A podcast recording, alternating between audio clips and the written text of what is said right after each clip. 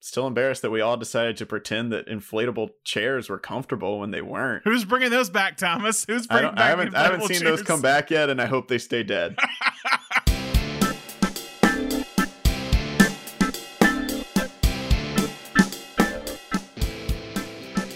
Hi, and welcome to episode of Cinenation. My name is Brandon Sparks. and I'm Thomas Horton. And here on Cinenation, we discuss film genres and the tropes and stories within them. Today is the final episode of the fan favorite fictional band slash singer genre. And for our last show of the month, you, we usually talk about a director, but there weren't there wasn't really a director we could talk about for this month of fictional band. There was one, John Carney, who did once and Sing Street. He he's done a few movies, but wasn't enough, I think, to warrant a full episode. Um, so we decided to, to, to talk about just one more movie, and we want to talk about a movie that people really love and that we also enjoy. And so today we'll be talking about the 2001 film adaptation, the film adaptation of the Archie comics slash Hanna Barbera com- cartoon series Josie and the Pussycats. But before we dive into the film, Thomas can give everyone like a recap on what we've talked about in the other episodes this month. I mean, one thing we've really touched on a lot is how important the music is to the to the fake fake band, the fictional band or fictional singers genre. Um, that's really the make or break that we've found as we've go gone back through all these movies. That's what really makes the great ones stand out is having some songs that that sound realistic, that sound like whatever story you're telling could actually happen, and that these bands and these artists could chart in whatever decade or whatever era or Mhm. genre that they're playing in. We've also talked about um, how a lot of these stories pay tribute to a specific musical genre or a specific era in music, even when they're trying to tell their own story. You know, one of the one of the movies we talked about this this month, Walk Hard, is obviously a parody, and so it was mm-hmm. very closely kind of satirizing some of those stories, but with that thing you do and almost famous it was more like paying homage to to this time and trying to recreate these nostalgic feelings for for the British invasion or the um, the burst of 1970s rock. So it's it's definitely something that it's important to evoke the the right feeling to really nail whatever musical genre you're in, whatever time period you're in. And if you're a parody to really nail, you know, to really have some smart commentary on on what you're talking about, whether it is the music film industry like we talked about Yeah. last week or as we're going to discuss this week the music industry. Yeah, it, it's funny because we we sometimes plan these out fairly well. I don't think we planned it out on purpose that uh we do the two parody satires in the back end of this month, but it Mhm. just happened that way. the first the first half was the love letter. And and and Walk Hard's a little bit of love letter too, but still like these kind of uh, um, satires, these parodies of uh, of the genre. Ben uh, Ben Gertz, who comes on the show a lot, we were doing a clubhouse talk today about this genre, and he brought up a good point about how a lot of these movies is kind of you're you're saying Thomas is there. These movies are kind of like biopics of an era Mhm. in a way with that thing you do or almost famous and then today when we talk about josie and the pussycats it's oddly a also a biopic unknowingly a biopic of its era Yeah. uh, of the kind of turn of the millennium Yeah, we'll get into it, but I, I think part of the reason why it works and why it might even arguably work better now than it did when it came out is because it is, you know, it's such a heightened version of what was the present when Yeah. the movie was made, but it now it almost fits like these these other movies we've been talking about as kind of this like hyper realized uh you know grab bag of like all these things that were happening in that time it, it it's yeah.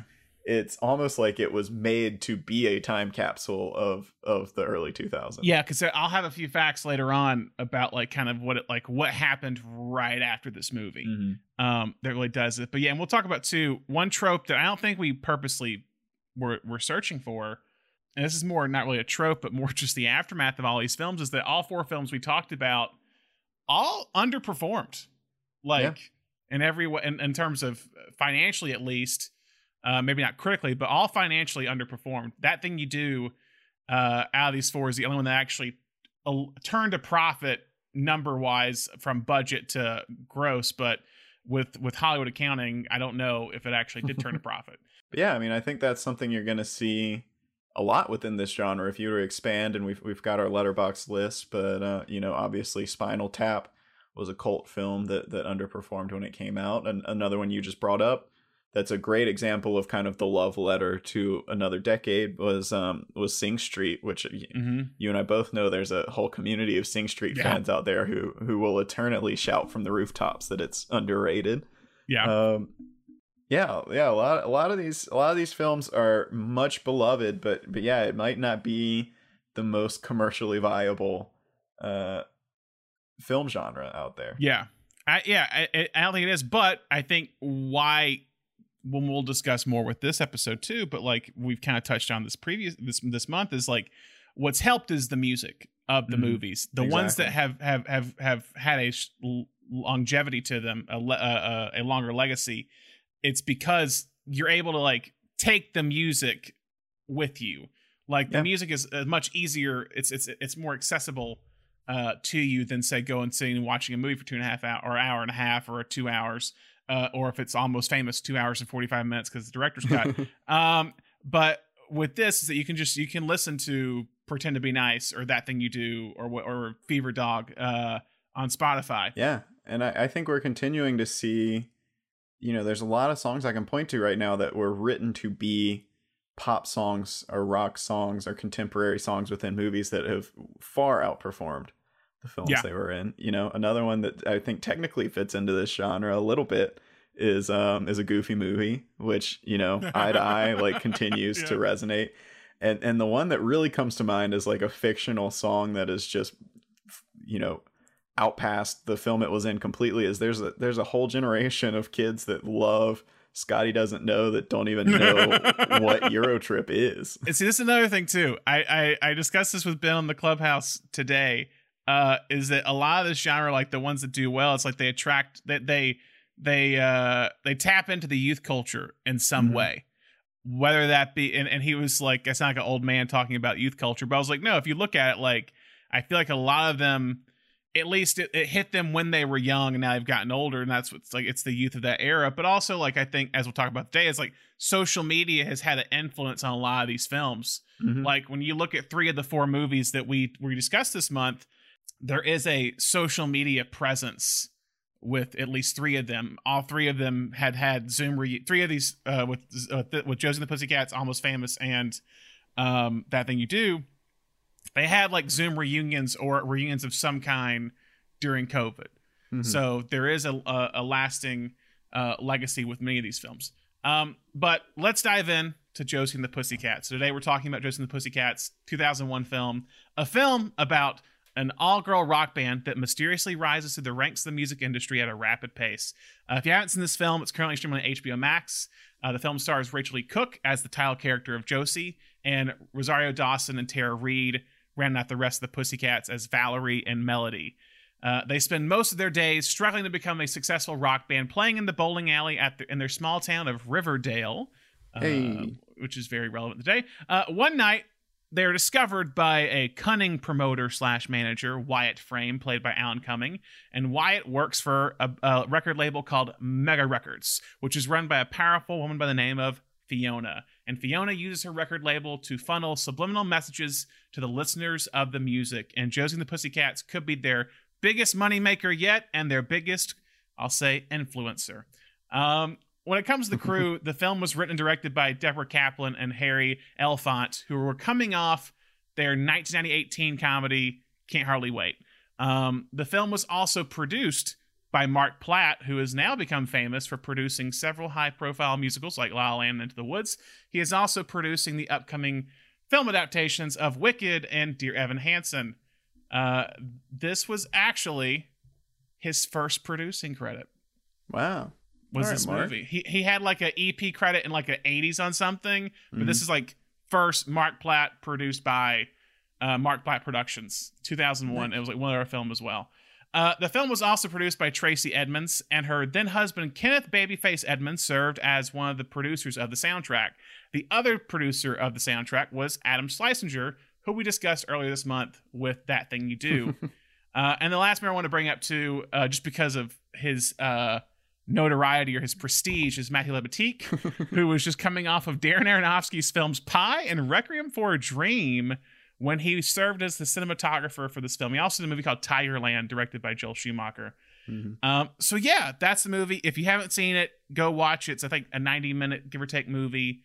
It's a quick watch. Um, but initial thoughts, Thomas, like what's your history with this movie if you have one? I I didn't see this in theaters, but we rented this from Blockbuster like as like the weekend it came out because I loved the Josie and the Pussycats cartoon.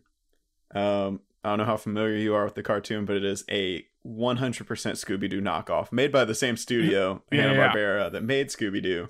But I mean, they recycled some of the same animation cells, and it was literally just this group of teenagers that went around and solved mysteries. Like that was it was the exact same thing. But um, Mhm. I was obsessed with Scooby Doo as a kid. It was my favorite cartoon, and so I would watch Josie and the Pussycats as like a consolidation prize. You know, it was like okay, Scooby Doo's not on right now, but uh, Josie Josie and the and the Pussycats Pussycats is. is on, and it had a killer theme song. One Yeah. of even better than Scooby Doo. Honestly, one of the best cartoon theme songs ever. That song slaps. um, It's the Monkees song of uh of cartoons. yeah, yeah. Um, better than the Monkees. Uh, oh now. come on, come on, and the Pussycats. I wish we could play it right now, but um, but yeah. So we we rented it the weekend it came out, and I remember I remember having a good time watching it, but I I remember my parents being like, I don't get it. and, and I think that's something we're going to come to is like this movie is Yeah. super meta, and we've talked about it before when I declared my love for the Bewitched movie uh, on this podcast. But yeah. in the in the mid two thousands, people were just not ready for meta humor. Um, it was just not it was not the time for it, Yeah. and it's something I always I always filed away in the back of my mind as being like I like that when I was a kid, but like I know that everyone says it's bad.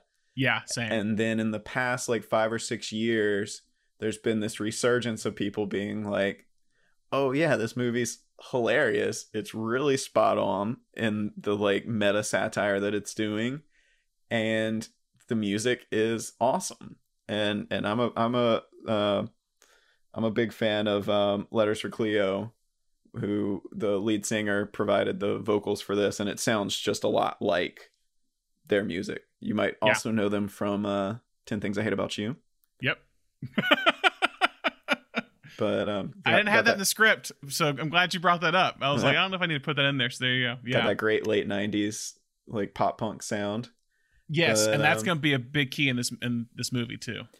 But yeah, that's something I just I, that was that was one of those movies, I, and I've I've loved this kind of revisiting, especially in the streaming age of these movies that were like too meta and just went right over our collective heads. So Yeah. I'm really glad that this one's made kind of this cult comeback. Yeah, someone uh, I think it was one of the uh one of the pe- one of the songwriters on the because there's a lot of songwriters on this album as you'll get to you'll find out.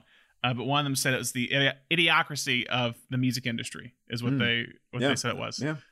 Um. Yeah. S- similar similar story with me, Thomas, is that like I I think I rented it Blockbuster. I think I, I think I like thought that was fine. Like that was good. Uh. And but I I'd watched it a few times later, so I, I knew I liked it enough. I was also just to out myself here. I've said this before. I was a big Rachael Leigh Cook fan. Uh, loved her I in mean, Tom and Huck. is she is all that. She is all that. Loved her in Tom and Huck as Becky Thatcher I love that movie. with JTT uh, and Brad Renfro, and then she's also in Babysitters Club. No one she was in that I watched.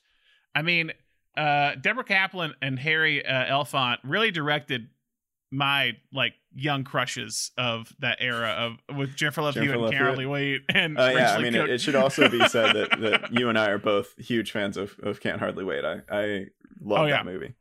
yeah it, it's so so so it's like this was like even revisiting i'm like oh they did this movie as well so and we'll talk into more about their history of directing uh, as we get into this later but yeah so it that's what i kind of found out about and similar as thomas is i heard a few years ago of kind of the rumblings of There the was a big. Um, I, I knew a couple people that went. They they did a big yeah show 16th at the- anniversary at Yeah. the Ace Hotel. Um, yes I knew a few people that went and they did like the they showed it and had a concert. Yeah, hmm And I think that's when I started to catch wind of it. And then I think a few years ago, maybe two pre COVID, but not like far before COVID, I think like two or three years ago, I had watched it again and I was like, oh, I get it. And I think it was when I worked at the video store too here in LA.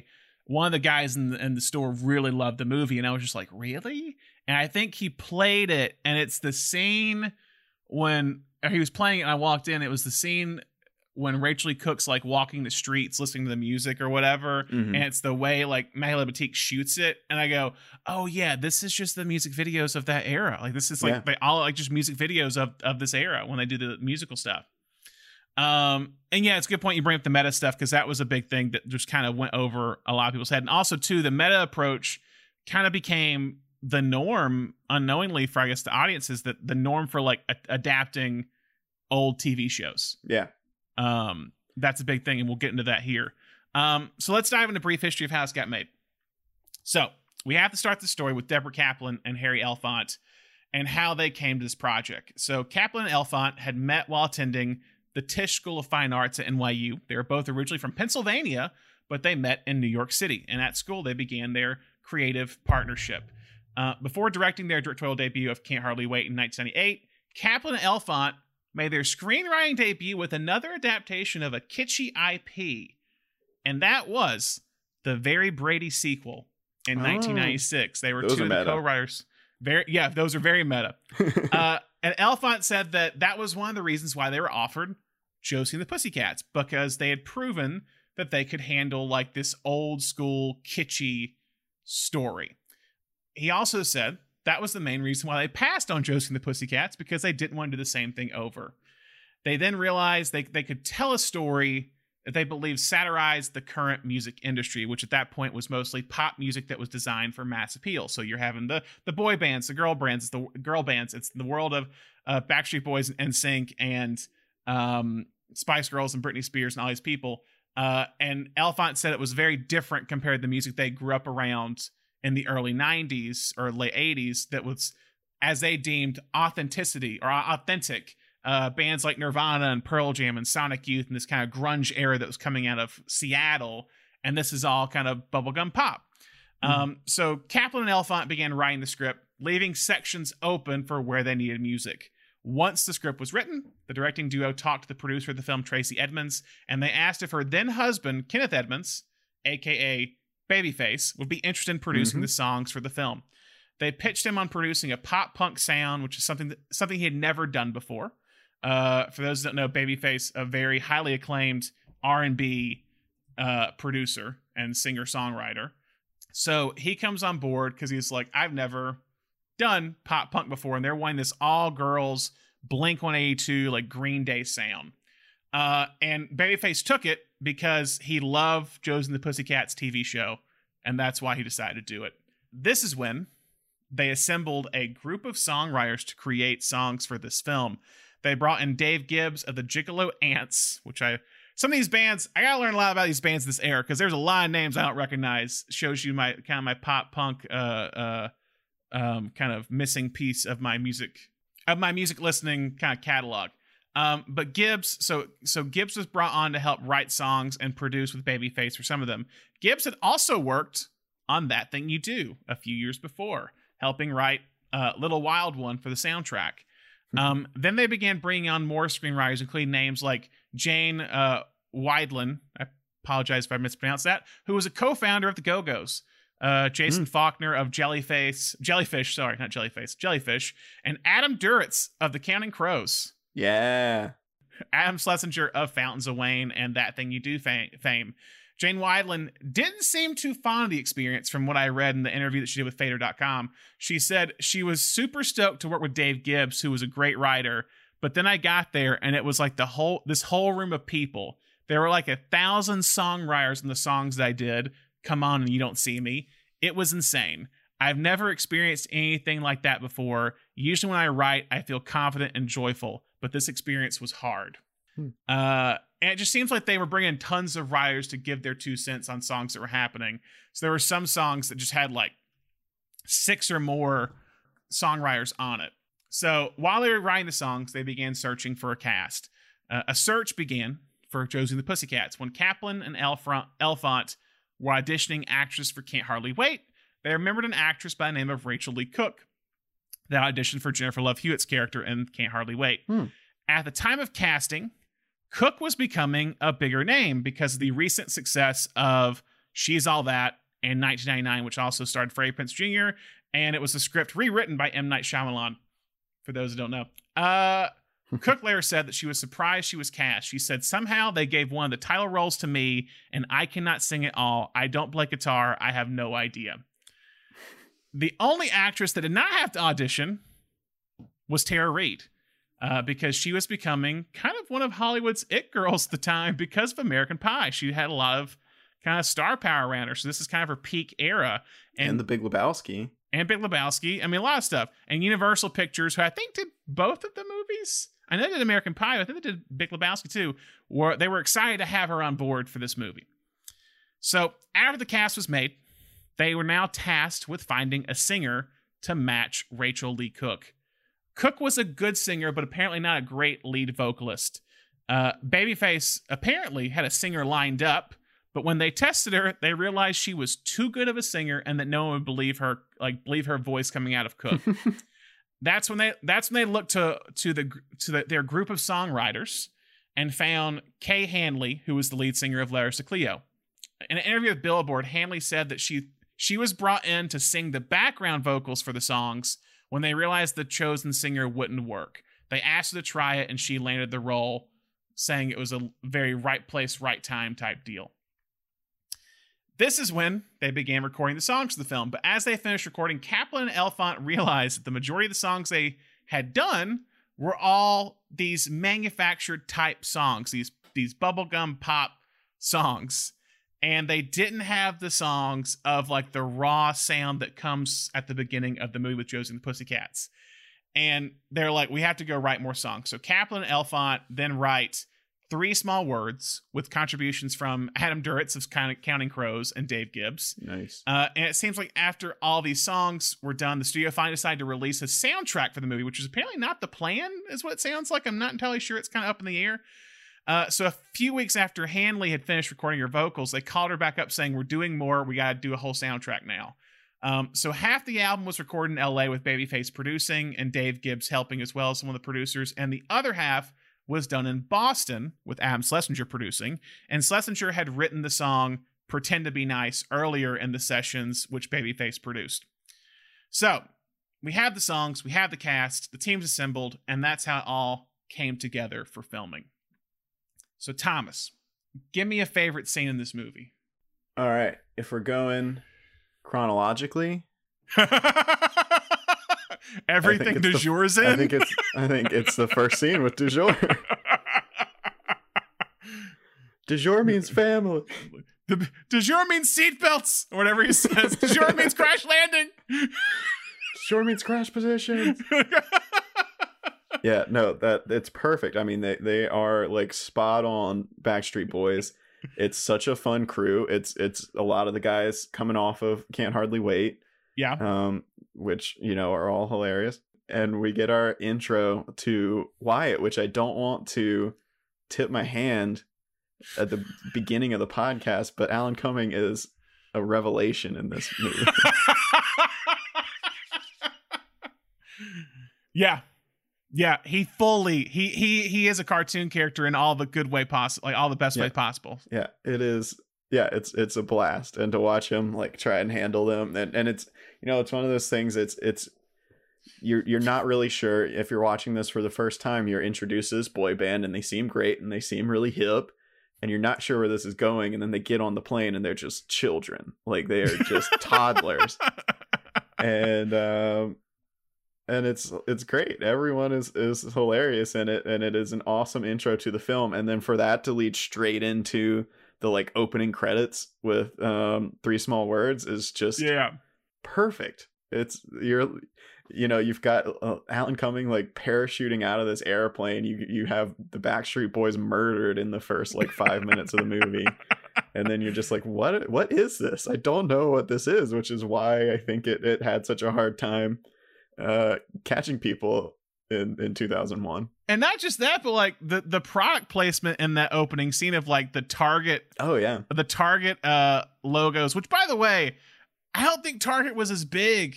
we did not have a Target. I I yeah, I definitely didn't have a Target. know. It was a I definitely didn't know later. what Target was when I saw Yeah. this movie for the first time. Same. Um, So I, I feel like when Target came to my town, I was like, "Oh, that's the thing from and the Pussycats." That's what I Yeah. feel was in my head. it's so funny if you go back and read some of the the like critics of this film Oh, when it came out some people like didn't realize that the product placement was a joke. No, no, they thought that they thought they were hypocrites yeah. because they were like, "You're making this comment about the music industry, but you're taking all these product placements." yeah. Yeah. I, I remember i remember when the episode of 30 rock came out when um liz lemon like talks about how great verizon is and then she like looks directly into camera and goes can we have our money now? And everyone like the internet like blew up that week because they were like this is the greatest joke this is so funny and i was like yeah josie and the pussycats already did that But uh, I'll, I'll leave that for later. But there's a there's a, a a thing that goes with that. But yeah, so the opening scene, like I mean, just Seth Green, like there he is doing my face, face. We're on the we're on the cover. That was my thing. I mean, just all of them because it's Donald Faison and Seth Green and Breckin Meyer, and the other guy is Alexander Martin, who is also in Can't Hardly Wait, but the the lesser name of the four.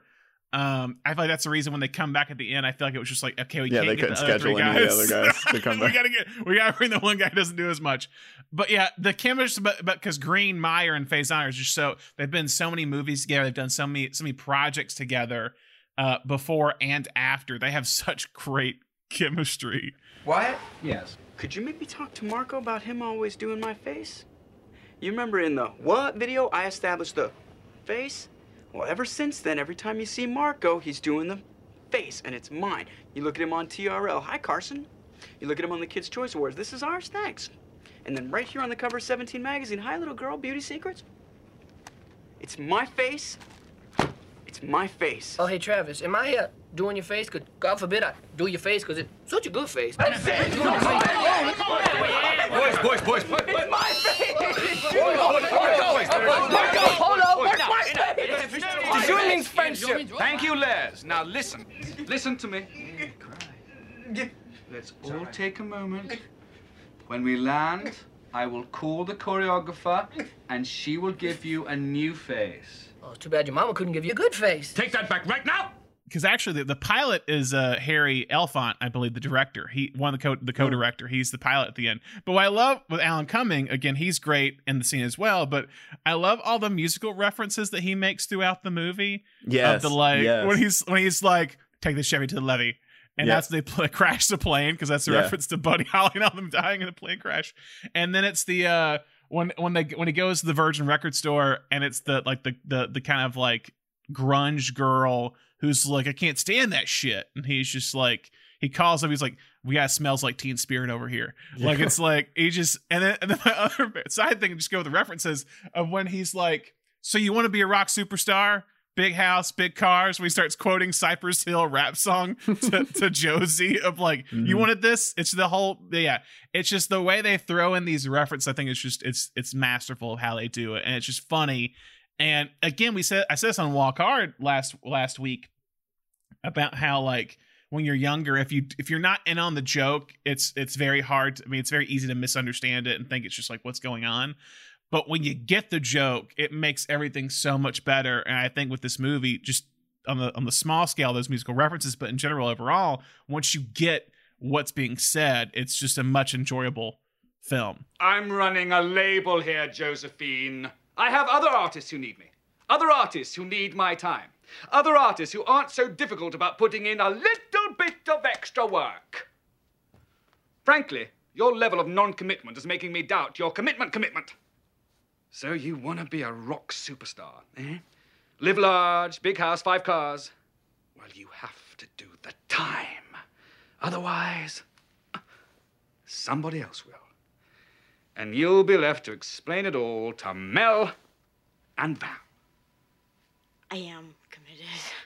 And then off of that, you're talking about the title sequence of when they do three small words. There's two title sequences in this movie. Cause it's it's the opening with the jour, and it's like all like Mark Platt Productions presents or Universal, MGM, these. It's doing all that and introducing people, and then it has a whole scene of de Mhm. jour on the plane, and then it's Alan Cumming dropping off, and then we just hard cut three small words, and the credits start again, and now we get Yep. the title of the movie. I don't know if I've really ever seen it. I mean, I, pr- I probably have, but it's, it, I've I've never seen it done that way, where it's like two credit sequences and then a big or like a big gap in between, and then bringing it back for the other like the real credit sequence of the film. Mhm. Um, but just to also, but yeah, going off that, a great beginning to introduce those characters, and it, and it establishes kind of this again this music video feel that's going to be present throughout most of these most of these musical like uh sequences. And I do like how they kind of like establish this like small town, like they they establish Riverdale. Yeah, you get you get some Riverdale vibes. And, Yeah. um, and and they set you up right at the beginning. You know, it's, obviously this this is not loyal to you know the plot line of a of a episode of the cartoon. It, it kind of actually it kind of is when you think they they they unmask a villain who has an evil plot at the end, I guess. But um, but they I mean that they have the core cast because because as well as Josie and the Pussycats on the cartoon, it was it was uh, Alexander and Alexandra who are Mhm. along, and Alan M who was their roadie, Yeah. and uh, Alexandra's cat, which didn't play in, but that's fine. Nobody needs him. Um, but yeah, you you when you're watching this, there's obviously like the, they're like, yeah, if you guys like the cartoon, here you go. There's there's everyone that you're that you know. the one thing I want to bring up to go with that opening of it, and kind of so the thing about this movie, I don't have a lot of scenes because the weird thing about this film, it's a lot of just the tone of it and what it's doing. Does that make sense? It's like Yeah. it's hard to be like that was a great scene. I think overall it really nails what it's going for, and to kind of bring that in, it has odd when looking at my notes and I'm kind of putting two and two together with this now.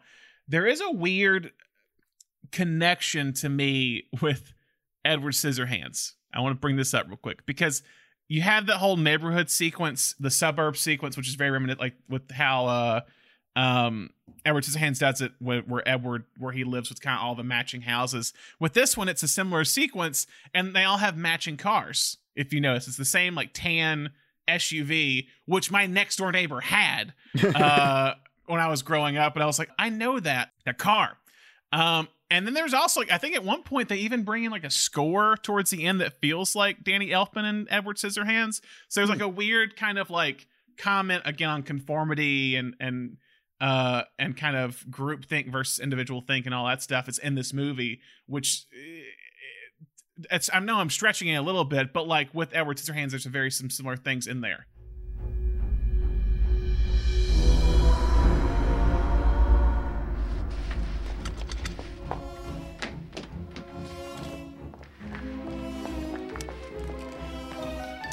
Maybe you broke it. Whoa, I didn't touch it. Josie and the Pussycats are the best band ever. They are totally jerkin'. You must buy their CD. You have to see them in concert. You also have to buy Steve Madden shoes. Heath Ledger is the new Matt Damon. You're nobody without an Abercrombie and Fitch vintage tee. They're selling stuff through our music. Josie and the Pussycats are the best band ever. They're selling us through our music. I knew there was a reason you were so popular. I want a vintage tee and Heath Ledger. Oh my god. It's all my fault. Everything. People dressing alike, buying the same stuff. I sold it to them. also to tie it back into the movies we talked about you have the whole photo shoot sequence which is when they're uh doing uh pretend to be nice i think is what it is, that song very reminiscent of walk hard when dewey is rising up when dewey cox is rising uh the ranks of of uh the billboard chart. Same thing with here billboard sequence. They do the same thing and that thing you do. Three movies we've done this month have like a billboard montage rise through fame Something something I really like that that Walk Hard and Josie and the Pussycats do really well is they show you that montage, which is generally used in something like that thing you do to represent this like huge passing of time. And then they in in Josie and the Pussycats they say like, "Wow, I can't believe it's only been a week." Like as soon as you come back from the montage, and I also love in, in Walk Hard they have um, uh, uh, Jack McBrayer has that little cameo where he's like, "It's a new hit single. It just came out 30 minutes ago."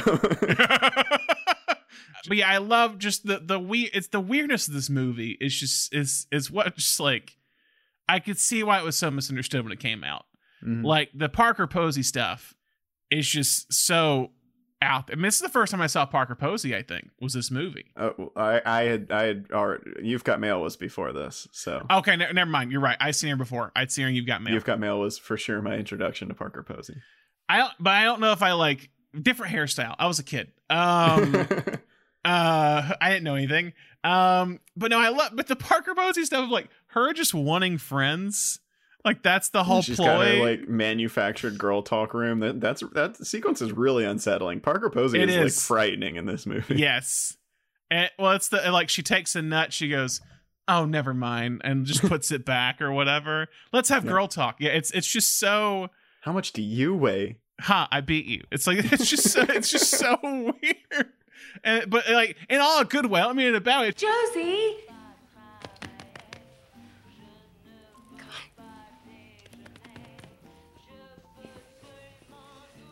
Oh, I am starved.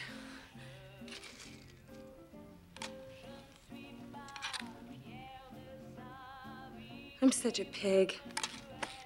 N- No, no, you're not.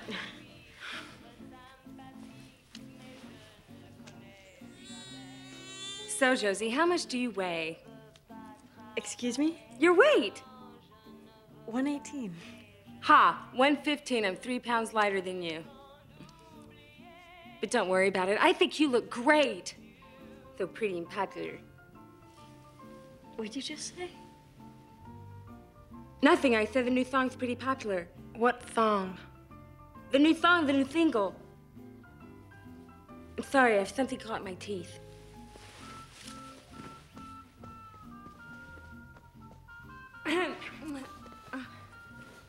Got it. so who wants to French braid? All right, if we're doing scenes, I've got one I have to call out, Yeah. and this was the one. Even when I was a kid, like I, I probably went twelve years between the first time I saw this movie and the second time I saw it, and I could have I remembered this scene particularly for those twelve years, and it's the total Requ- total request live scene. mm-hmm. Huge when I was a kid. I didn't even know what I, I didn't know what meta was. I really didn't know why Carson Daly was on here trying to kill Tara Reid, but I knew it was funny and I knew it was funny as a kid too because I knew that they were dating at the time uh, when this movie came out. So I was like, "That's hilarious." But because uh, it's a little bit of spoiler but they because they met on the set is why Mm. that's I, I can see when you're talking about the Tim Burton because it's it's really that seems really twisted, but Yeah, it's it played with this like manic poppiness that that you know pervades this film. But that I think that scene especially is is you know, and you've got Aries Spears like doing impressions while he's trying to kill Rosario Dawson. It's so I meant- I weird, meant- but it's he's great. like, I meant- or what was the one that he said she, she goes what was that and he's like it's uh, uh chris rock and she's like that was a terrible chris rock And, uh, he's got that line about like it's it's not total request live it's total request dead All right. Is everybody ready to start the show? Oh my god, it's Carson. Oh my God, it's Melody. Yo, man, you gotta stop trying to be me with the nails thing. What you saying, man? A brother can't be Carson Daly? Nope. That's not what I'm saying. Mm. It's just that I actually am Carson Daly, so it doesn't work right now. Well, he was gonna break my gazoons, man. I'm Carson Daly. That's pretty good, man. Who else do you do?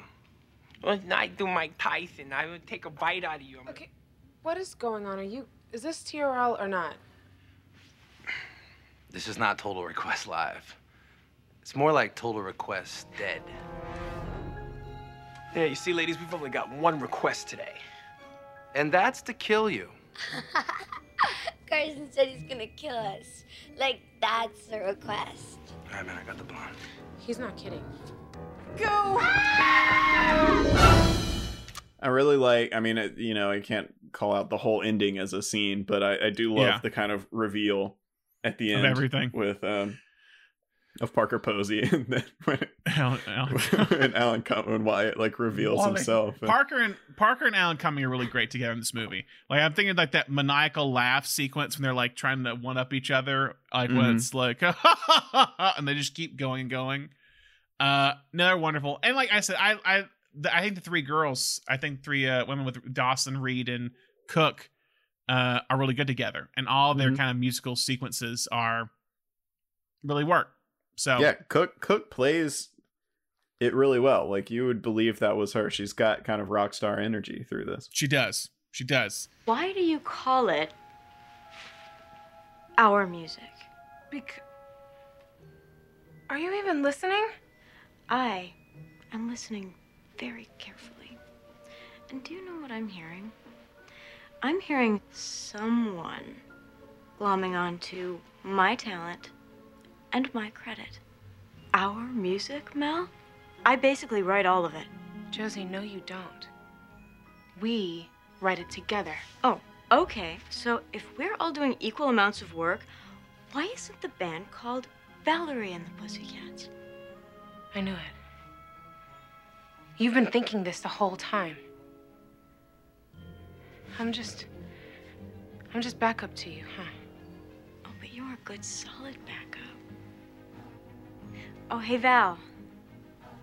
Who's a rock star? Who's a rock star?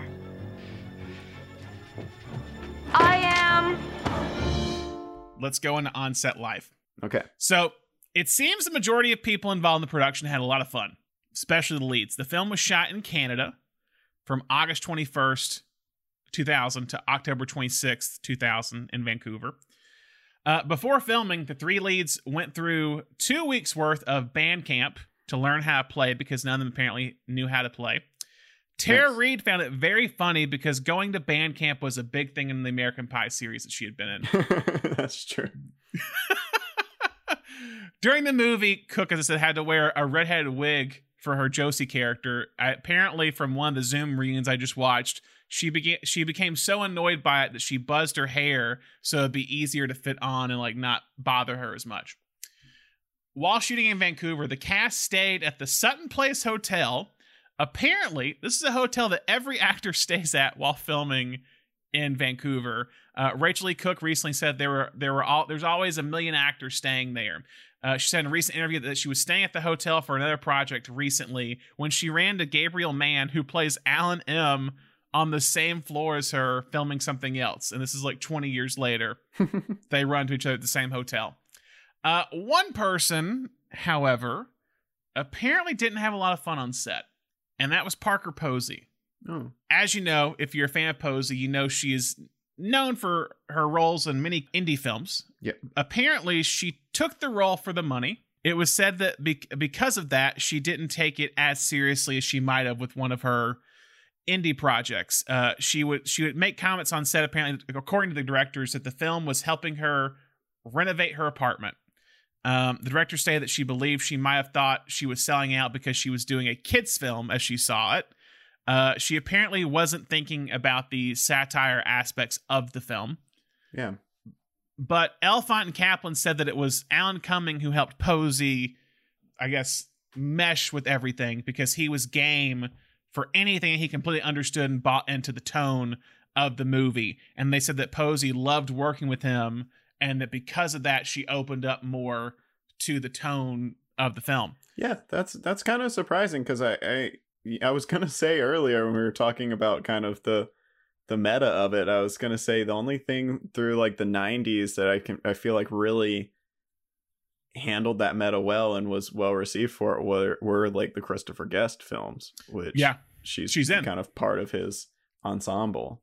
This Yeah. this kind this is you know obviously much more pop pop art, but um it it kind of has some of the feel of that as as far as the characters go.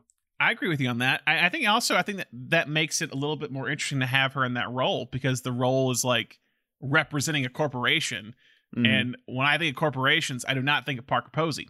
No. Um, I think the exact opposite. So I think it plays into that more.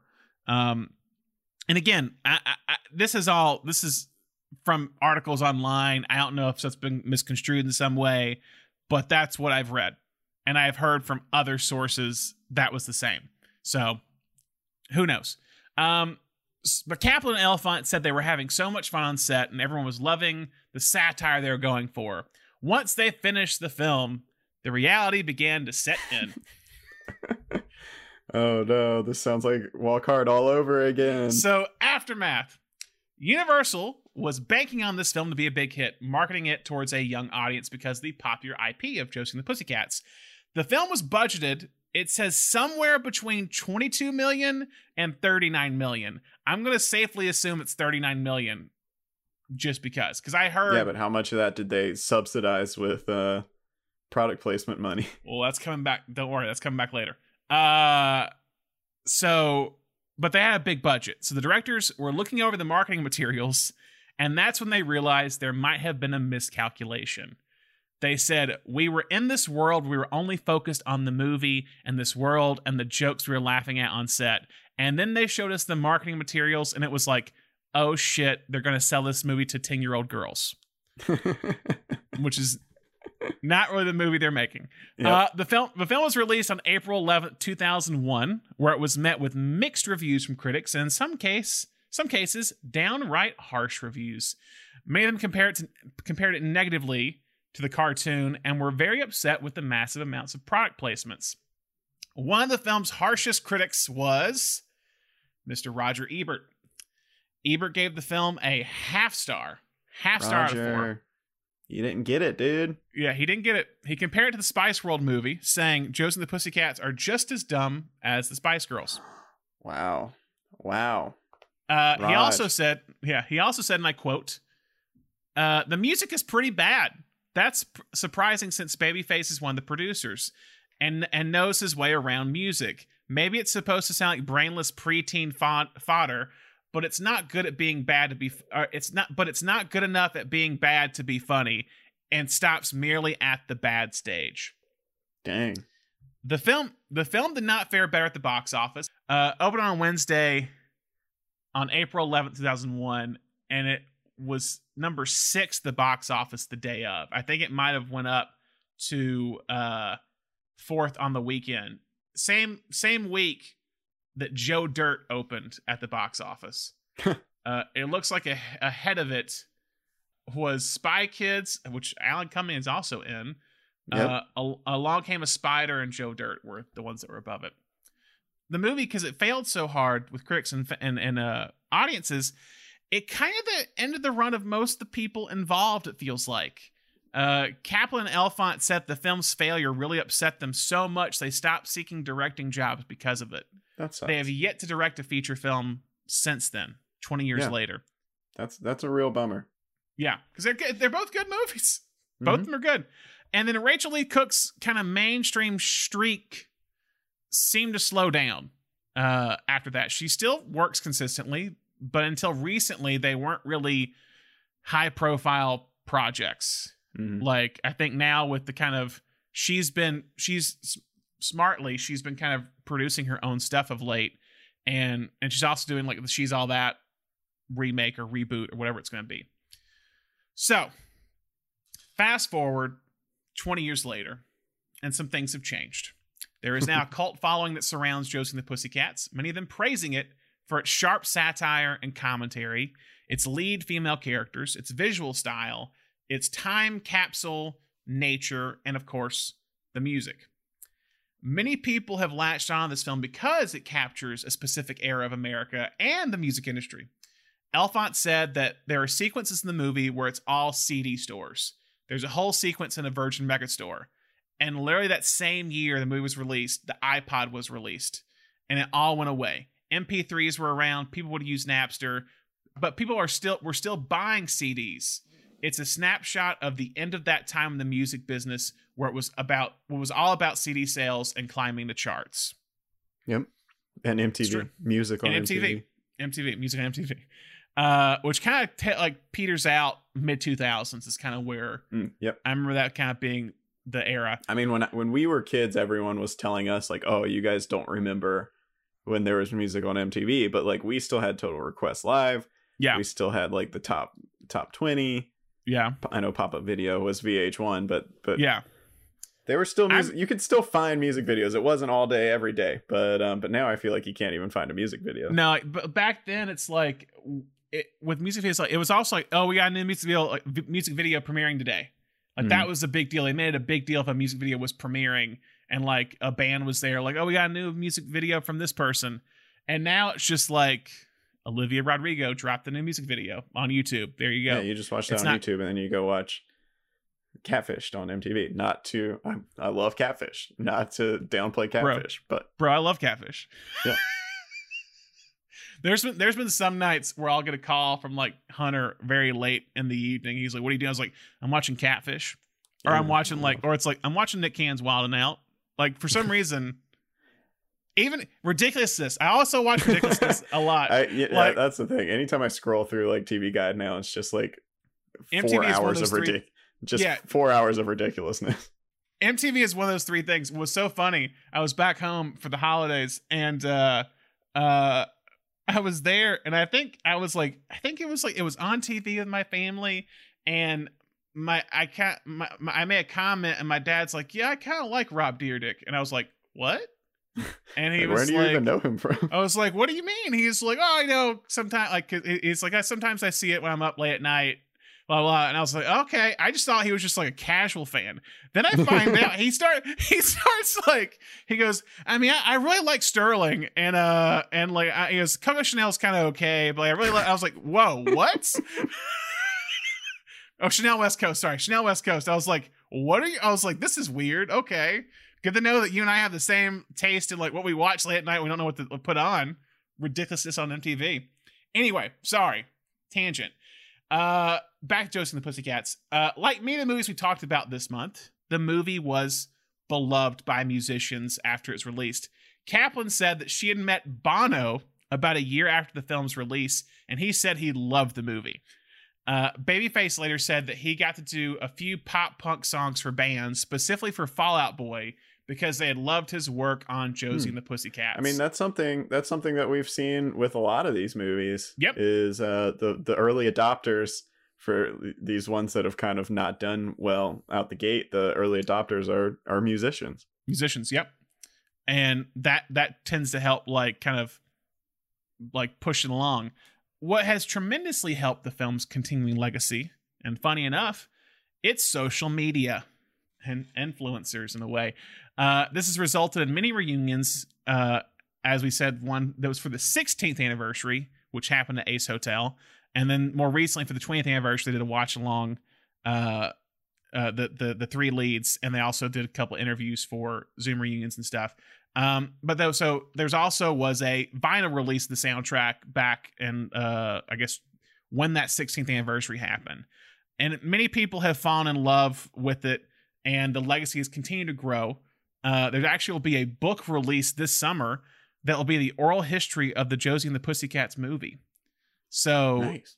I think I think a lot of people have just, as I said, latched on to this again, how it's become this like biopic of an era Mhm. of going to the CD store and like getting the new new CD uh, that's that's dropped, or watching TRL, or in, in our case, going to a concert because we're all stuck out. We're stuck inside most of the time uh, of late, and there's no concerts. But like a specific time uh, in the music Yeah. industry. It's also just kind of fun to see all these dead brands, you know?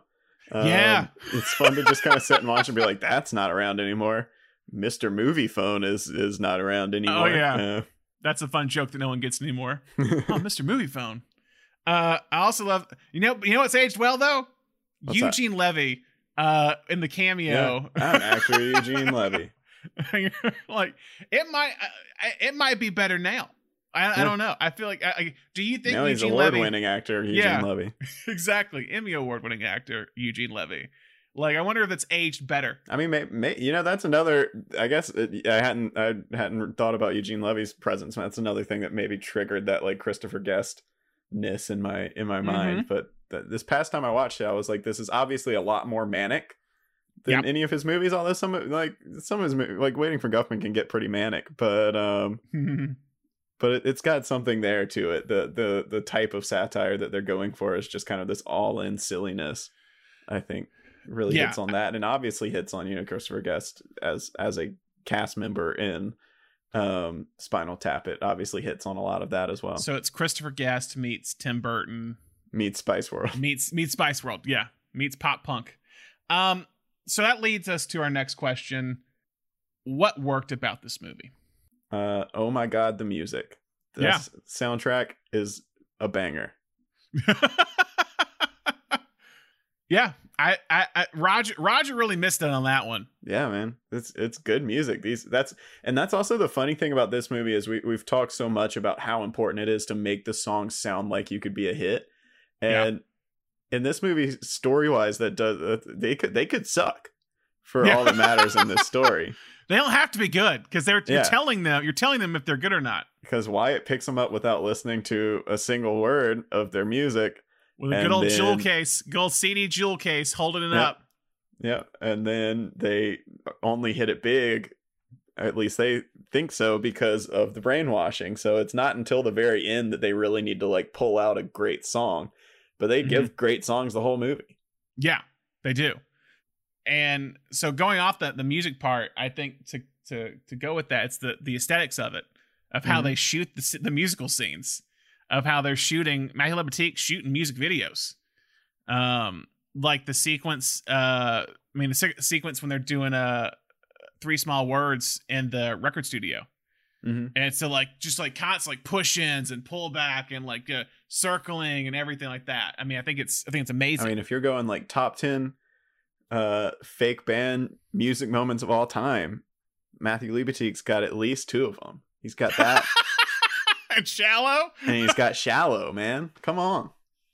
yeah, I think the music, I think the aesthetics, I think I think the cast for the most part.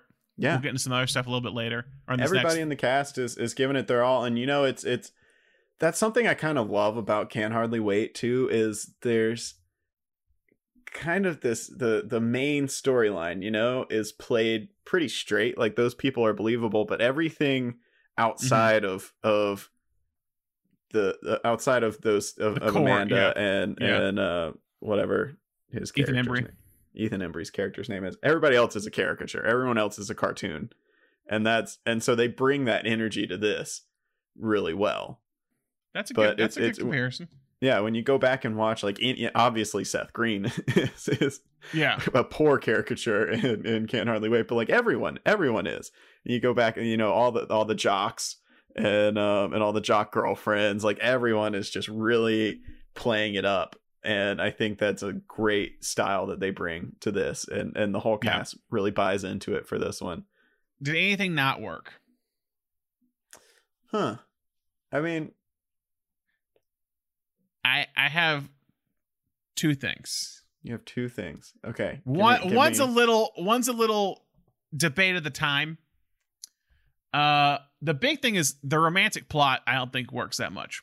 Yeah, Alan M's Alan M's kind of he's he's I- it's just they were- wasted. I think they were trying and they, they they make a couple jokes about it, but I think they were trying to like throw it back to this idea in the cartoon that it's like nobody knows why Josie and Alexandra are both obsessed with Alan M, but then the they they play I don't, I don't know the the way that maybe the casting's a little bit off, but um Yeah, but yeah, uh, it it does kind of feel like they that's the one part that they're like, "Oh, this is a 2000s teen movie. We need to put like a romance in here." we gotta put them together, and it just kind of feels like, eh, like you have a little bit of the nice, like I mean, it may just be like the nice moment of like when he's like like helping her with her dress, but that's kind of it.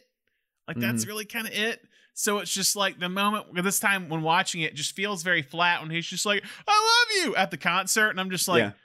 "Wh- why do they love each other? I haven't seen anything that makes me think they love each other. They're like the chemistry ain't hopping. That's all I have yeah, to say. Yeah, Like- yeah. Maybe it's yeah, maybe it's just the chemistry, but I don't know. and Making him like a musician too, because Yeah. in, in the cartoons he's like a their roadie, but yeah, he's just like and he kind of disappears for a little bit. He's like, "Hey, I'm coming to New York with you," and then he like goes off and plays some some coffee yeah, I'm playing a shops and- club. yeah, I'm playing a Yeah. club. Uh, so yeah, that's that was the big thing, and it's real. And I just again, I said it's, it's kind of the air that we gotta put. We gotta put the the lead female with the male, and I just I don't think it's I don't think it's needed. Um, there's a few moments that uh, one particular. that's a line that Alan Cummings says, "Tad bit racist." Hmm. He's explaining the band, and he goes, "Well, one's kind of tan," is what he says. Oh, I, that I, I completely missed that it's one. it's a throwaway line. I was like, "Whoa, that's a that's a weird line choice right there." Uh, and there's a few like the like the the the Cosby stuff doesn't age well, just in context. um, they they couldn't have they couldn't have predicted. they couldn't that. predict that. They couldn't have predicted that. Um, but but but the but yeah the the, the that line funny when he when he does the like everybody loves Bill Cosby. You know, like oh, I was like, well, you, you, you, you win some, you lose some. You get Eugene Levy working working for you, but the Bill Cosby thing uh, lands just flat, completely flat, and uh. um. But yeah, so there's a few of that in there that was just like, I mean, it was again, it's not it's not a major thing, but it was it was a weird line that I don't think was like needed.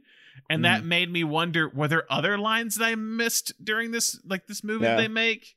And that like Rosario Dawson, of course, is like the one that's kind of like cut out the most of the group, is kind of thing. So it just, uh, yeah, I don't know. Yeah, my my only thing, and I I noticed it the past few times I've watched it, is that it seems like it's they're kind of going for like oh, it's like Fiona shouldn't have been bullied.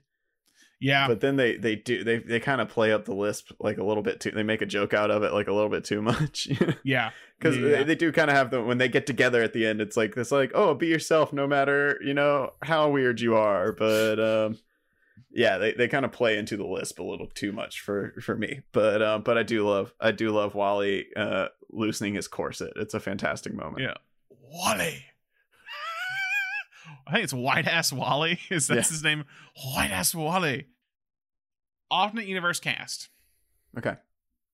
We got. I told you, uh, Melody was a straight offer to Tara Reid. Mm-hmm. There were two people who auditioned for Josie that didn't get it, that became big. One, Maggie Gyllenhaal. Two, Zooey Deschanel Oh. uh, auditioned, came in like with her own stuff kind of as well, and the directors loved her. And the studio's like, we can't cast an unknown actress in this role. Or they might have gone with Zooey Deschanel, but I'm not positive. The more interesting one is Valerie Brown, who's played by Rosario Dawson. Mm-hmm. We got Lisa Left Eye Lopez from TLC. Whoa. Read for it, read for it twice. Tw- yeah, twice, and really won the part. Uh, Brandy was another one who was big at this point doing acting with like Moesha and everything. Uh, the other one was Aaliyah. The direct- director said that she was very serious and thoughtful when she read. Wow. And the last name, and all those names I just gave you, who do you think the last name is? Oh, I don't know. Beyonce. Whoa. Read for this role. Director said that she was quiet and shy. Oh yeah. I mean, At that point, yeah, we're, we're not gonna we're not gonna we're not gonna anger the beehive tonight. no, no, no, no. That's how we lose listeners. Love Beyonce, very talented. Not the best, not the best actor. Yeah, yeah. Uh, so film facts. As I said, while filming the TRL segment, that's when Carson Daly and Tara Reid met, uh, began dating, and would eventually become engaged. Uh, these next things, these are kind of funny. Uh, in order to preserve the wholesome image of Josie and the Pussycats, Archie Comics demanded there be a scene where they're seen brushing their teeth. Wow, that how that really backfired for them. And then the next thing, due to the level of profanity and adult themes, the family-friendly Archie Comics, which published the original Josie and the Pussycat stories, would denounce the film and discourage people from seeing it because of its content. Strangely, many years later, the comics would, would be uh, would not only be fine with, but also promote the television series of Riverdale. Well, all right, okay. Really quick detour. Do you know the story of Riverdale? Do I know the story of Riverdale? yeah. I stopped watching after the first six episodes. No, no, no. Like like how Riverdale came to be. No. The creator and showrunner of, of Riverdale was a writer in Atlanta with Uh-huh. the um with the Dad's Garage comedy troupe, which is the big comedy theater and and comedy troupe in Atlanta. And Mhm. he wrote this comedic play called Archie's Big Gay Adventure where Archie leaves Riverdale for New York and comes out of the closet and just has like a ton of sex. And it was huge within the Atlanta comedy scene, started making waves, and Archie Comics caught wind and they were about to come down and like slap this huge uh you know legal Mhm. you know shut this down cease and desist. And it was one of those things where they were like we if we make a big deal out of this this is going to make the news. It hasn't really broken outside of like very niche comedy circles yet. And so instead they hired him and he started writing Archie comics. And at first, they were like, "You can come work for us. You obviously love Archie. Like what you put. There are a lot of like in jokes and things you put into this play. You can Yeah. come work for us, but you got to like write our comic books like we want them." And slowly, he changed it from the inside and just kept that like, "What if Archie was sexy?" vibe going for years until he got Riverdale made. Well, okay. there we go. Uh, and that was that was the big debate. That was was it Jughead or Archie that was in uh, Chasing Amy, where they're debating if if if uh he's gay or not. Was that? I think it was me? Jughead in that. Yeah, because Jughead, Jughead in the comic books uh, is asexual. It's established. Um, Okay. He is not. He is not asexual in the show. I can I can tell you that much. You can guarantee that. Uh, the next thing, this is the big thing I've kind of been referencing. Uh, to stay with the consumer economy tone of the film from the beginning, can you guess how many companies are men- are shown in this movie? Product placement? I can't even begin. I cannot. I mean, Target for sure. I think Target has That's the most. Yeah. Do you think it's over or under fifty? Over fifty. Is over 50. 73 companies. Wow. And then the next thing, the big fact: no money was received from the product placement in this film. Wow. They did this with they did this on their own. Yeah. I mean, I guess I guess it's har- it's a hard sell. Yeah. To be like, yeah, we're gonna put your product in this movie about how your company like paid to have this product brainwashed into teenagers. Yeah, yeah, Yeah. So I could I could see how it would be hard to get people to pay for that. So yeah, but they said there was a lot of controversy, as I said, the critics that they were like, "How dare they? They these hypocrites are using they're getting product placement uh, to this movie." Uh, in the movie, there's a reference to a Josie and the Pussycats movie being made within the universe. Do you know who the three people are on the poster? Oh, I remember seeing it briefly, but I don't remember who who it was. Drew Barrymore, Cameron Diaz, and Lucy Liu. Oh yeah, yeah, yeah, yeah. I did remember Charlie's seeing Angels, that pop yeah. up and being like, "Oh, it's Charlie's Angels." Yep. Uh, Alan Cummings' character tells the girls how lucky they are to be able to go back to their 10 year high school reunion as a huge success. As you know, three years earlier, he was in Romy and Michele's high school reunion Yep. as the character who's the most successful when he went back to his 10 year reunion. So, and it, it's very like tongue in cheek of like how he says it. it's like, oh, they, they're aware. This is very in reference for the Romy and Michele fans out there. Uh, and last thing, Cook and Cook, Dawson, and Reid did not play on the soundtrack, but they did sing background vocals for many of the songs. Oh, nice. So there you go. All right, story questions. What do you have? Um, do they have a good career after the brainwashing Yeah. machine is broken? That's my question. I was like, how long do they last? I mean, people seem to dig them at the concert once they took Yeah. the ears off, and I think that is the point that you that you know they're going for is at the end they ultimately have good music. Even though I love the sentiment, they're they're like, if you don't like this, that's okay. If you like this, Yeah. that's okay too. Um, but yeah, that's I think that's the big question. I don't Well, think Josie and Alan M work out. I got to say, I think she could do better. Oh, most definitely. It's Rachel E. Cook. Come on. Um, uh, no offense to, to Gabriel Mann who plays uh, Alan M. Uh, but it's Rachel E. Cook. Uh, so how long they last? Yeah. So it's a weird point because we talked about this earlier. Of kind of this pop punk era is that we don't get that's not around that much longer. So do they like? Do they like go against? They do what they thought they wouldn't do, and they they evolve. Like they become something else. Mhm. Like, is it is it Taylor Swift going from country to pop? Like, what are they doing here? I don't know. The big question is what happens to Parker Po? Like, what happens to Mega Records? Does she like still have that record label after all that? Like, is she just like She's like going to jail. The government set her up. that's true. You're right. What happens to what? What happens to um Alexander and Al- Alexandria or Al- Alexandra? They go back to Riverdale. Uh, Alexander finds a way to cut a deal where he doesn't have to like manage the band anymore, but he he still gets some money from it. But um, Is that what happens in the cartoon or comic? No, no, he, he they, Okay. they travel along with him all the time. I feel like when Alan M and, and Josie break up, Alan M goes back to Riverdale and Alexandra follows him. That makes sense. Um, that's all my questions. Let's get to awards. Awards. The Paul Williams Music Award, favorite song of the film. All right, I'm, yeah. I'm in, I'm intrigued. I'm gonna see if, if we're gonna differ on this. Okay. What do you have? Three small words. It's three small words. Yeah. I I, I listened to it. I I listened to the soundtrack a couple of times this week to be like, I'm gonna I'm gonna be I'm gonna be different. I'm not gonna be like the the first song that you hear in the movie. And there are some like they've got some bops. Like it's not I like I like I like a- pre- pre- yeah, pretend to be nice, spin around. Yeah. I think are both good Yeah. songs. yeah, it's it's de- they're not one hit wonders, but three small words rocks hard. Yeah. it rocks hard. It does. Uh, how do you feel about the du jour songs?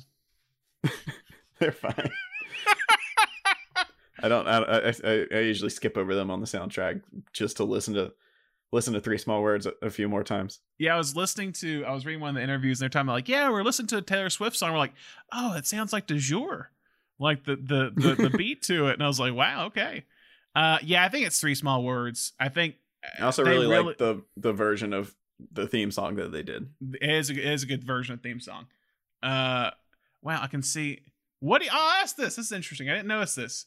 What do you think is the highest and lowest song on Spotify in terms of plays? Three small words is number one. Number one, that's correct. Lowest. Oh, I need to look at the the track list. We should have done this for all of the movies. We'll say, what's the lowest Josie and the Pussycat song? Their their cover of Money. Yep, you're correct. Oh. the lowest total is Du Jour Around the World. Uh, but the lowest Josie and the Pussycats is Money. That's what I want. Lover. Backdoor Lover is, is higher. That beats a few things. Uh, yeah, basically it goes. It looks like people just like listen to, uh, like just songs downward. So it's three small words. Pretend to be nice. Spin around. You don't see me. And in the top four, and that's the first four track list. It pops up with Backdoor Lover, and then Josie and the Pussycats theme song. So yeah, three small words. I think they really captured the rawness they were going for, like showcase what Josie and the Pussycats, or at that point the Pussycats, are like before they get tampered with by Mhm. big media and big corporations, all that stuff.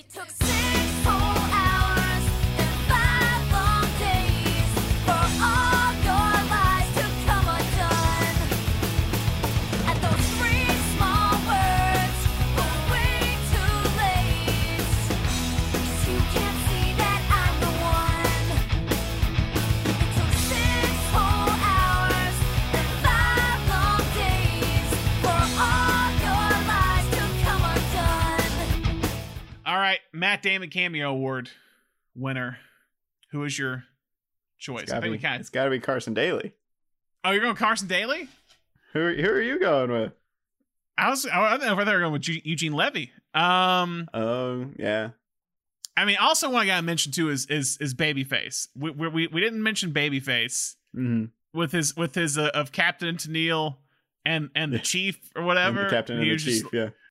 I'll go Carson Daly. I think he has a he has more time, and I think because That was just such uh, a fun like like Eugene Levy. It's like when you see that when you're like, oh wow, he's working for like the evil people, but he's like, yeah, he's just doing a little explanatory video. But like when Carson Daly is actively murdering people, people. It's like, yeah, For- yeah, that- that's the, they fund me, man. They fund my career. I got to kill them when they need me to. Yeah, and also, I mean, no offense to Carson Daly. I mean, I don't see Daly as, a, as an actor. I don't see Carson Daly as an actor. I'm sorry. Like, I know he does the like he's a host and everything. you everything. don't see today's show host Carson Daly as an actor. as an actor. No, I don't. Sa- I mean, I don't. But like, he does a good job. I, I guarantee you, if you if I called my mom and I said, "Mom, what what did Carson Daly do before the Today Show?" She wouldn't be able to tell you. but she loves him. She loves him now. Well, that's She nice. She loves that Today Show. No way. My favorite movie is Lady and the Tramp. When the dogs are eating spaghetti and they share the same piece. And their noses touch. touch. You know, if I wasn't a key player in this whole conspiracy to brainwash the youth of America with pop music, like we could totally date. you think? Oh yeah. God, it'd be so cool. Like- ah! Shit like I'd ever go out with a guy like you. Beatrice Straight Award. Supporting actor. Um, No, no, uh, that's actor, actress, limited actor, scenes. limited scenes. Um, limited scenes is a good question. Because like, does everyone in du jour count? Yeah, Is the can, we- can we nominate all of du jour as a singular That's, unit? that's like because what? du jour, That's what? Yeah. du jour, De does jour mean means family. Yeah, Du jour means one. yeah. I I, I vote that. Because I don't know who else you'd pick. I I don't. Du jour, backdoor De lovers. jour, let's de go. is just like yeah. Du jour is just like they get two scenes really, and Mhm. and and then Le- less gets more at the end. But like I think du jour just like it's gotta be them. It's gotta be them as a Yeah. unit. That it's like how I still think about that scene. Or for years I thought, thought about scene, and they're just in two scenes together. Your Wyatt, why come my limited edition Coke can has me with a goatee when everybody knows I shaved into a soul patch for the Don't Tell Your Papa video?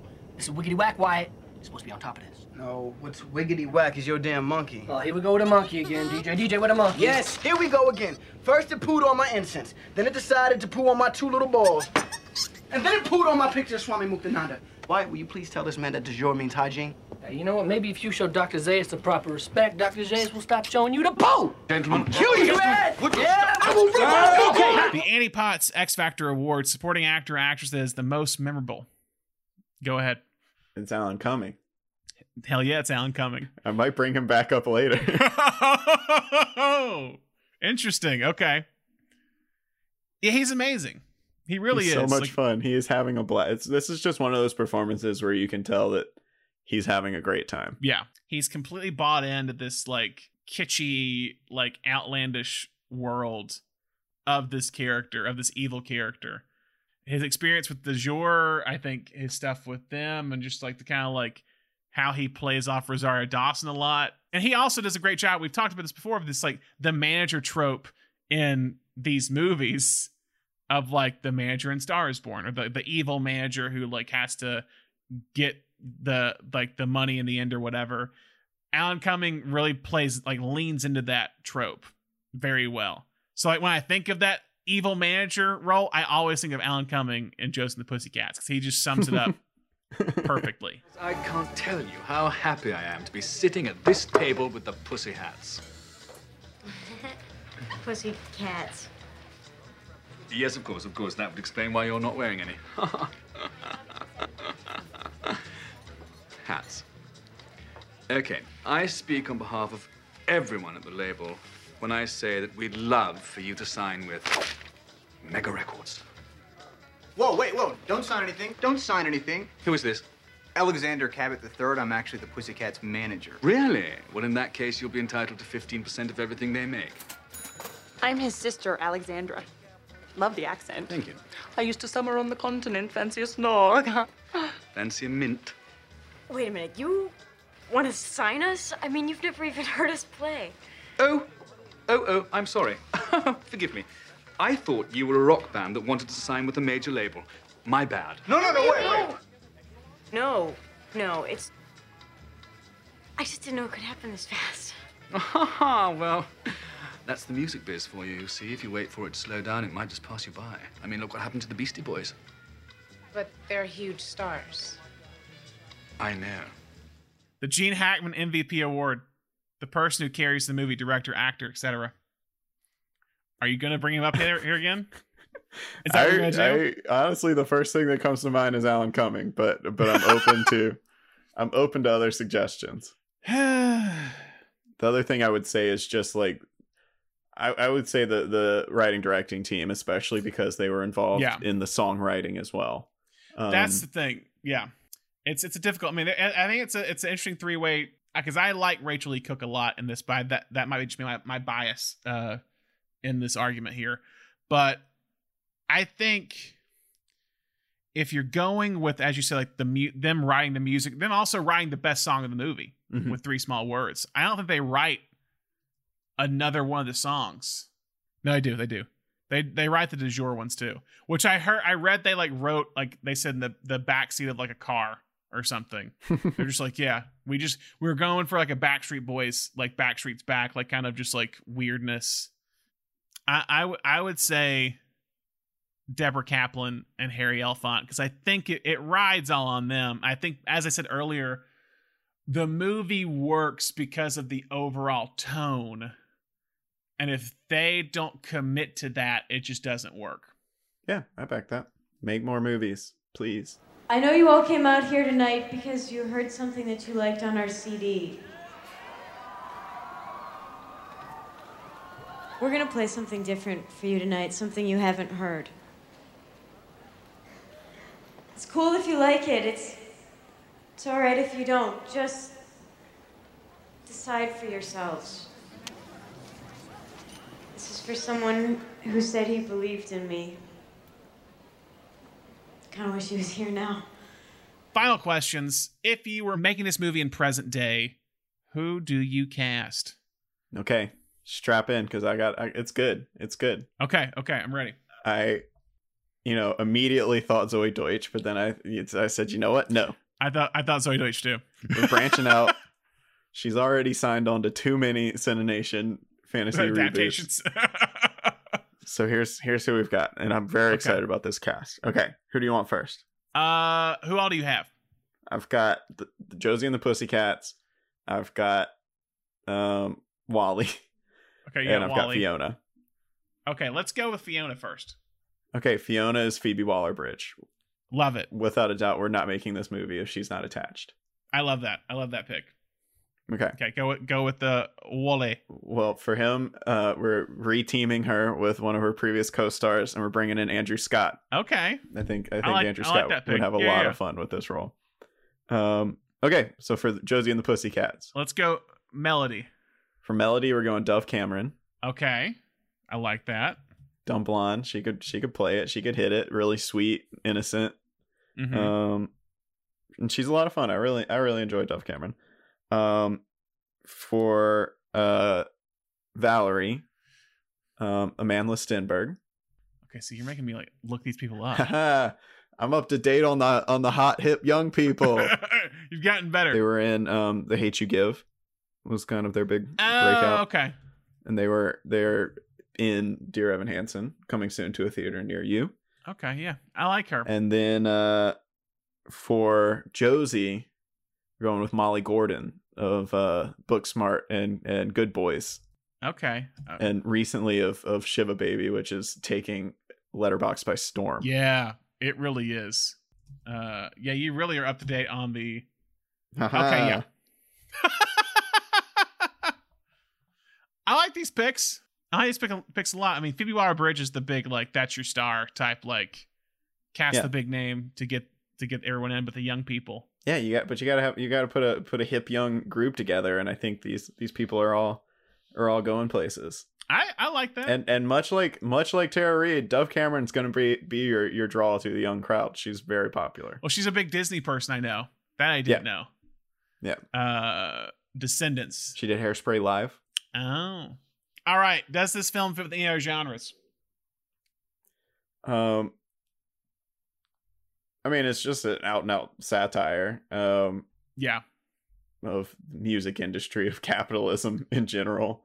yeah, yeah. Uh, we talked. Yeah, they talked. They talked about how it was a very like socialist movie at one point. Yeah, it's very anti-capitalism, which is hot with the with with Gen Z. So you know, maybe There you go. they were just they were just ahead of their time. How does this fit within the band, fictional band genre? Yeah, much like we talked about with with Walk Hard. Um, this obviously is a is a is a spoof, is a parody of Mhm. of you know real bands, but but like uh, like we were saying, unlike Walk Hard, which specifically set out to be a parody of movies about real bands, this is a parody of the music industry. It's not Yeah. necessarily. I mean, it it has moments like we talked about where it makes fun of that like montage scene, where Mhm. it's definitely poking fun at some of these like band movies that have come before it. But for the most part, it's it's aiming at what is actually happening in the music industry at the moment it was made. It's not really punching back at you know something that came before it. It's not trying to emulate something that came before it like like almost famous or um or that thing you do or doing it's it's really just taking it's it's like shining a light on what's happening right now and and saying look how ridiculous this is and so i think it's a really unique entry into this genre for that reason because so many of the movies in this genre that we've talked about that are on our Letterboxd list that are beloved are because they do look back in a way Yeah. and like we were saying before this one is really just it's a super heightened version of reality but it is trying to present this parody of the reality of its time and and Yeah. for that reason it's it's aged really well you know if it, if it was just like unironically 2000 in its energy it might not have aged that well but be, but Yeah. because it's this parody of it it's it's a lot of fun to look back on Yeah, which again allows it to be that time capsule, which allows it to be like again the the the aesthetics of it really hold up. I mean, it's I, I didn't use this in my article for research, but there was I was read a little bit of it. It's like there's a whole article in Vogue about how the style of the costumes, the wardrobe of all the characters, specifically all uh, the puss- pussycats, is that like it holds up. They all look Yeah. great. that style It's all stuff you put on back. today. like i Those styles I really, coming back. Yeah. I really wish they wouldn't because I'm still embarrassed of some of those things, but um still embarrassed that we all decided to pretend that inflatable chairs were comfortable when they weren't. But uh but Who's you know, bringing those back, Thomas? Who's I, bringing don't, back I haven't I haven't seen those come back yet and I hope they stay dead. Because uh, I remember my sister got one, everyone cool had one and my sister finally got one and I was so excited and I sat in it and I was like this is not comfortable. The little like plastic parts like cutting into my legs. Like, why is this a thing? It's the same as I'm gonna go off on a rant here, but I don't know if you if, I don't know if these were big in your town. But around this time too was when the Adidas sandals with the spikes that were supposed to like massage your foot. Those, were, oh, those, those were not yeah. comfortable. Why did we all pretend those were cool? Those sucked. I think we should spin off a whole new podcast series of just like let's talk about the fashion things that didn't work I or the don't tech- tell. Listen, if you're listen to me, if you're Gen Z and you listen to this podcast right now, I haven't seen those come back yet. Don't bring them back. They don't need to come back. Leave them dead. I like Adidas. I'm a big Adidas fan. I wear a lot of Adidas, but like but those if shoes you bring were those spikes back, I I tried so hard. I wanted those so bad. And I finally talked my mom into getting me like the Walmart knockoffs. And I just remember putting them on and being like, I hate these immediately. But I like could not say that out loud because my mom would take them back immediately. I had to pretend to like them for forever. and then she'd be like, "I'm never getting you anything ever again because you're just gonna hate it." All right. Well, that's the end of this month. So our last kind of section with the end of a month episode. Uh, is there? Do you have any apologies? Any apologies for the month? Uh, I mean, I only I, I wish that we could have gotten to more stuff. There's a lot of really great um movies in there. Uh, I do I do really like. I, it might have seemed kind of snarky the way I was talking about Sing Street earlier. I do really enjoy Sing Street. Um, also really like Airheads. I feel like we never brought Airheads I up, talked but it's about it's Air- on the it's on the yeah, list. it's on the list. I talked about Airheads today, weirdly, in the clubhouse discussion, where I said it's, it's a little bit of a satire in a way of the industry at that point too, with like the way it Mhm. does radio and kind of payola and things like that. It reminds me a lot of it's it's a it's a Josie and the Pussycats light is kind of what Yeah. I say it. It's like it has a little bit of stuff there that goes Yeah. with today. But yeah, go Um, check out the Letterboxd list if you've enjoyed this month. Like as we've obviously touched on, you know, a lot of these films have kind of lived in like cult obscurity since they came out. So um, check out the Letterboxd list. You might find something you you know you really enjoy that that speaks to you personally. I'll mention. Let's see. What's one I want to mention? Let me see. Because we'll do that real quick. I'm gonna go through my ratings. I mean, things we talked. We talked about School of Rock before. We talked about uh Sing Street before. One, I I- I'll give a little bit of an underrated one that I like.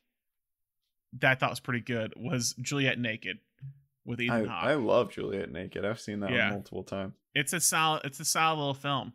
That's really charming. Uh, it did get it did actually get a shout out this month as as being Judd. Apatow's lowest grossing film, but You're it was on a limited release. I can Oh, attest to that. I saw oh, it in a very small art house theater. side thing shout out judd apatow here because because he so he's got begin again he produced the john carney movie with, with keira knightley and mark ruffalo he's got uh juliet naked he's got walk hard he's got pop star he's Yep. got get him to the greek Yep. He's got at least five movies that I know of on this list. Is he the most prolific producer on our on our list? He might be. He might be. Honestly, it's up thank, there. Thank you, Judd Apatow, for keeping Thank this you, Judd Apatow. obviously not financially feasible genre alive. Yeah, I didn't know. I know this is why I learned this month. I didn't know Judd Apatow was such a big guy in the music, fake music uh scene.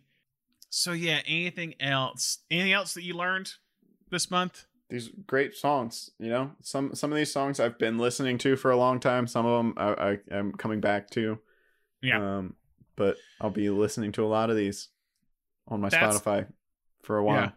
That's what I learned in this month is just how like as I said, not financially successful, but are able to kind of carry on due to the music that that time spent creating those songs, the hard, the, the hard, uh, hard time, uh, the long periods of like trying to write a whole soundtrack, or in some cases, if it's like Walk Hard, a hundred songs or even more, uh, depending on which movie you're working on. Like if you put a lot of effort into it, if it's very much like this all star team of people, the hope is that you create something kind of magical. And I think in this in these kind of four movies we talked about, no matter how you feel about the movie, I think all the you can tell there's a lot of effort put into the music of the movies, and that's Mhm. allowed them to have this continuing legacy that some others don't have. Yeah. And Yeah, for sure. well, that's all we have for you on this episode, everyone. And that, that concludes the month's discussion on fictional bands. Next month, we'll be bringing back our month long director series. And for June, we'll be discussing the career of Tony Scott. Many people know Tony Scott for his films like Man on Fire, Beverly Hills Cop 2, True Romance, and Top Gun. I think he made 16 films total, so we're going through all of them next month. Each episode will do four movies. Uh, so please go and watch some of Tony Scott's films so you can follow along with us as the month goes on. And if you haven't already, uh, make sure you subscribe to the Nation Podcast and Apple Podcasts, Stitcher, Spotify, wherever you get your podcast. And make sure you write us a review on whatever platform you listen to on. Yeah, guys. Uh, let us know, you know, what you want to hear from us in the future. If you've got anything specific you want us to cover, you know, we take all kinds of suggestions. Just hit us up. We love to hear from you. And if you haven't already, make sure you like us on Facebook, Twitter, and Instagram. We also have, as we started today, a Clubhouse uh, club you can join and and listen to us talk on Clubhouse whenever we do it, and join and talk to us. We like to hear we like to hear what you guys have to say. Any interaction with you guys is is great for us. We like hearing uh, what you have to say and your opinions on what we're talking about. So thank you so much, uh, Thomas. Thank you for a great month of band movies. Yeah, man, it's been a blast. It's a fun time, and thank you as always for joining me. And thank you all for listening. Hope you listen to more episodes soon. Bye.